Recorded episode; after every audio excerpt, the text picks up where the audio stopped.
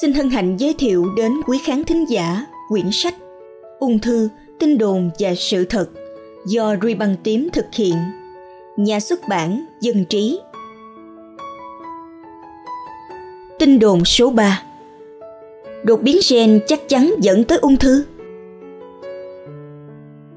Cơ thể con người luôn có sự thay đổi và mã di truyền DNA của chúng ta luôn xảy ra đột biến hàng ngày. Ước tính có đến khoảng 1 triệu đột biến ở mức độ phân tử DNA trong một tế bào mỗi ngày. Tuy nhiên, thông thường các đột biến này không dẫn đến ung thư vì cơ thể chúng ta có các cơ chế để sửa chữa, kiểm soát các đột biến này ở nhiều mức độ khác nhau nhằm hạn chế sự nguy hại của chúng ở mức thấp nhất.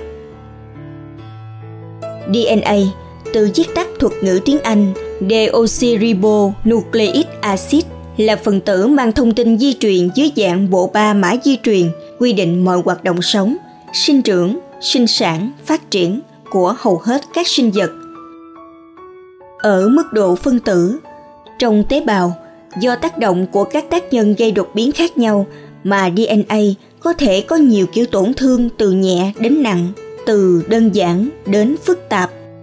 Trong quá trình tiến hóa, cơ thể của chúng ta cũng đã xây dựng nên nhiều loại cơ chế để sửa chữa tương ứng do DNA đóng vai trò chính trong sự phân chia tế bào để truyền vật liệu di truyền từ tế bào mẹ sang tế bào con nên việc kiểm soát sự sửa chữa DNA được gắn chặt với sự kiểm soát phân chia tế bào.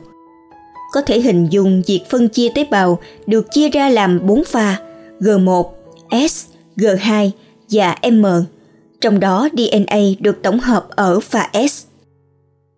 Khi tế bào chuyển sang từng pha thì có một số protein đóng vai trò kiểm soát được gọi là chốt kiểm soát checkpoint đảm bảo DNA đã được hoàn thiện không lỗi sai và cho phép sang pha tiếp theo. Nếu có lỗi sai, tức là đột biến gen xảy ra trên bộ gen của tế bào. Trong quá trình sống thì sự phân bào của các tế bào này sẽ bị trì hoãn để các cơ chế sửa sai của tế bào sửa chữa lại chúng. Tuy nhiên, nếu tế bào có quá nhiều lỗi sai hoặc không sửa chữa được nữa thì các tế bào này sẽ được nhận tín hiệu để tự đi vào quá trình chết đã được lập trình apoptosis.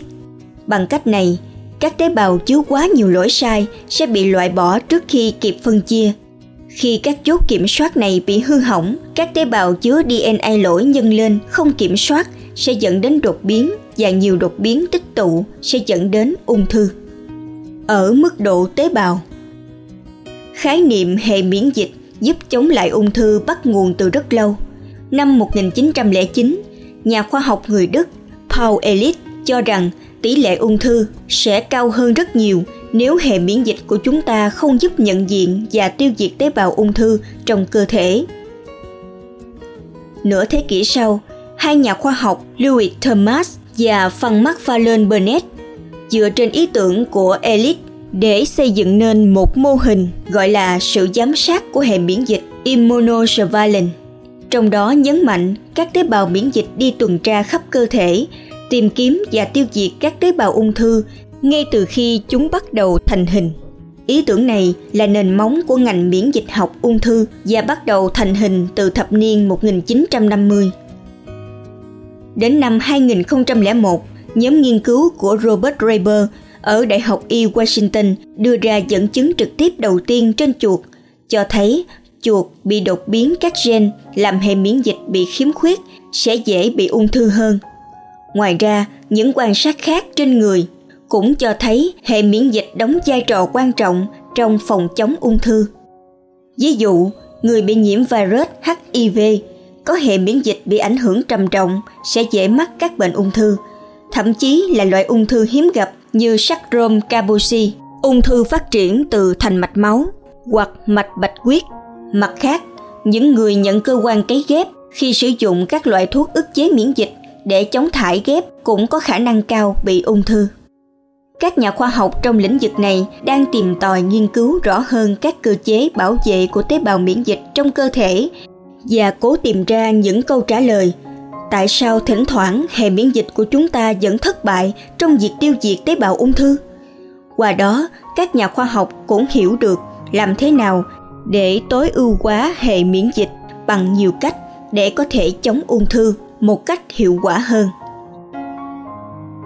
Với sự phát triển của khoa học hiện đại, vai trò của hệ miễn dịch đã được chú ý nhiều hơn trong điều trị ung thư.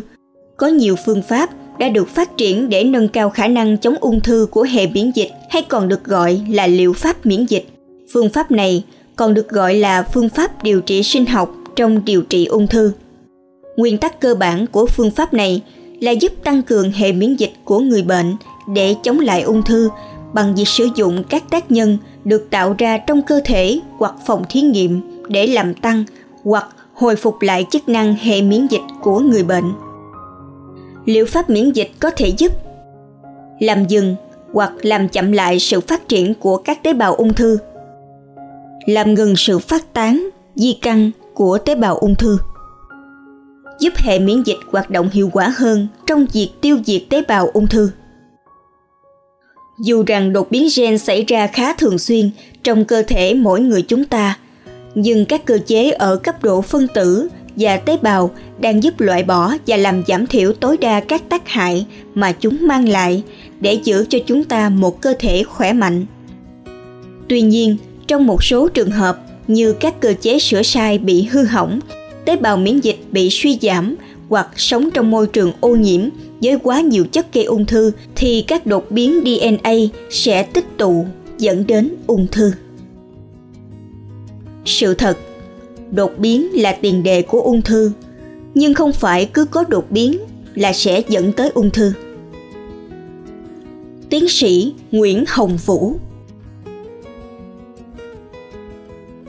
Quá trình chết đã được lập trình hay sự chết có chương trình của tế bào apoptosis thường xảy ra khi tế bào có những đột biến, hư hỏng không thể sửa chữa được nữa. Khi đó, tế bào sẽ phát ra tín hiệu từ bên trong hay từ bên ngoài nếu cơ chế bên trong bị chặn để kích hoạt chương trình tự tử này. Quá trình này bắt đầu bằng việc tế bào co lại, tách biệt với các tế bào xung quanh. Tế bào chất trở nên đặc hơn và DNA cũng bắt đầu dồn cục lại. Bước tiếp theo, trên màng tế bào sẽ hình thành các chỗ phồng lên và tách ra thành những túi nhỏ có chứa bào quang trong đó. Các enzyme phân giải trong tế bào được hoạt hóa, màng nhân mất đi và DNA bị cắt nhỏ thành nhiều mảnh. Trong suốt quá trình này, màng tế bào hay màng các túi nhỏ tách ra từ tế bào vẫn được giữ nguyên vẹn để tránh tình trạng các chất bên trong tế bào đang chết bị rò rỉ ra ngoài có thể gây viêm. Cuối cùng, các đại thực bào được điều động đến và ăn hết các mảnh vỡ tế bào.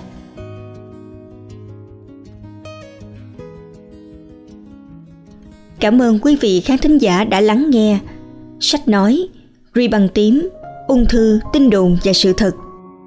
Kính chúc quý vị nhiều sức khỏe, an khang. Xin chào và hẹn gặp lại.